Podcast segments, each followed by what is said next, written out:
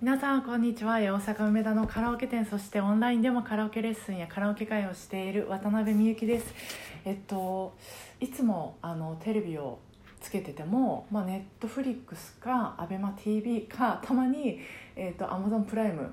を、まあ、見てるんですけど今日はあのたまたま BS を見てたんです。でいくつかちょっと番組見てたんですけどまずあのハドソン川の奇跡って呼ばれてるあの航空事故のこと皆さんご存知ですか？私あのうっすらとしか覚えてなかったんですけどそのハドソン川の奇跡って呼ばれてる、まあ、10年以上前にあった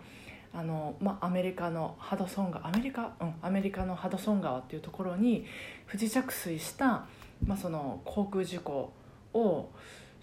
のことをまあ取材してる番組を見たんです。であのずっと番組見ていくと、まあ、これは奇跡と呼ばれるなってもうおったまげたほどもうほんといろんなことがもう重なって重なって重なってであの飛行機に乗ってる人たちみんな助かったんですけどあの、まあ、そもそもなんか飛行機が水の上にこう胴体着陸するっていうのは本当に難しい。成功してる例がほぼないぐらいだそうで多分機長もそのことは分かってたと思うんです。ちょっと番組途中から見たんで その大事なところが私抜けてるんですけどで機長もそのもう一人の隣にいる同じコックピットにいる副操縦士っていうんですかねの方も緊迫していてであの客室乗務員の方たちもあの顔には出さない乗客の皆さんの前では出さないけど、まあ、死を覚悟してたそうなんです。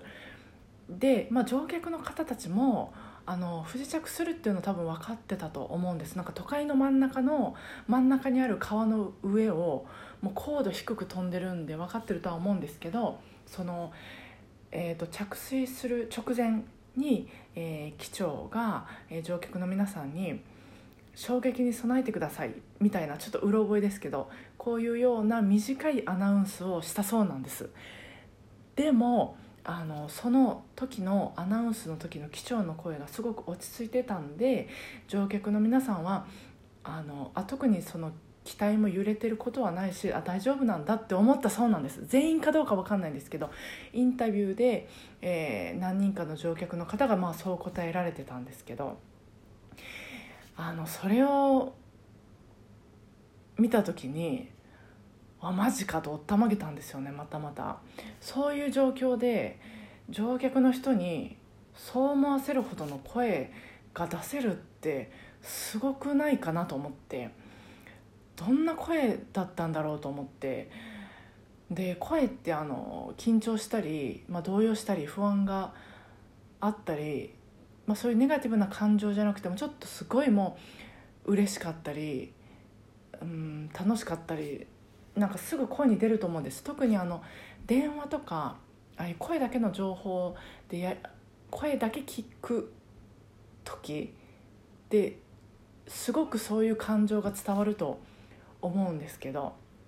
うん、よく出ると思うんです声って。なのにこの状況でそれを一切感じさせない声を出せる何て言うのかな。心持ち精神力っていうのはどれほどのものなんやろうと思って本当そこにたまげたんですよ。私だったら絶対ちょっとはあの出てるちょっとはどころじゃないですよ。だって死ぬからすごいそんな声出せるほどのなんか力はないなと思って自分に置き換えてみたらものすごいことだなと思ったんですよ。うん、すごいなと驚いてましたであと全然話変わるんですけど あの岩合光明さんっていう、まあ、有名なねカメラマンの方の「世界猫歩き」っていう番組も見て、まあ、久しぶりにこの番組見たんですけどすごく好きなんでずっと見てたんですけど岩合さんがねあの旧ソ連の国の猫にあの日本語で「いい子だねいい子だね」ってすごい声かけてたんですよ猫が横を通り過ぎる時とかに。でもその日本語で言われてもなん、まあ、そもそも人の言葉を理解してるのかちょっと勝ったことないので分からまあご飯だよとかぐらいは分かるのかなでもその岩合さんのね「いい子だね」ってあのいう言葉っていうのはその猫にね伝わってるんじゃないかなっていうくらいのね優しい声でこれまたなんかもう岩合さん伝えてるな猫に伝えてしまってるなと思ってこれまたすごいあの声で伝える力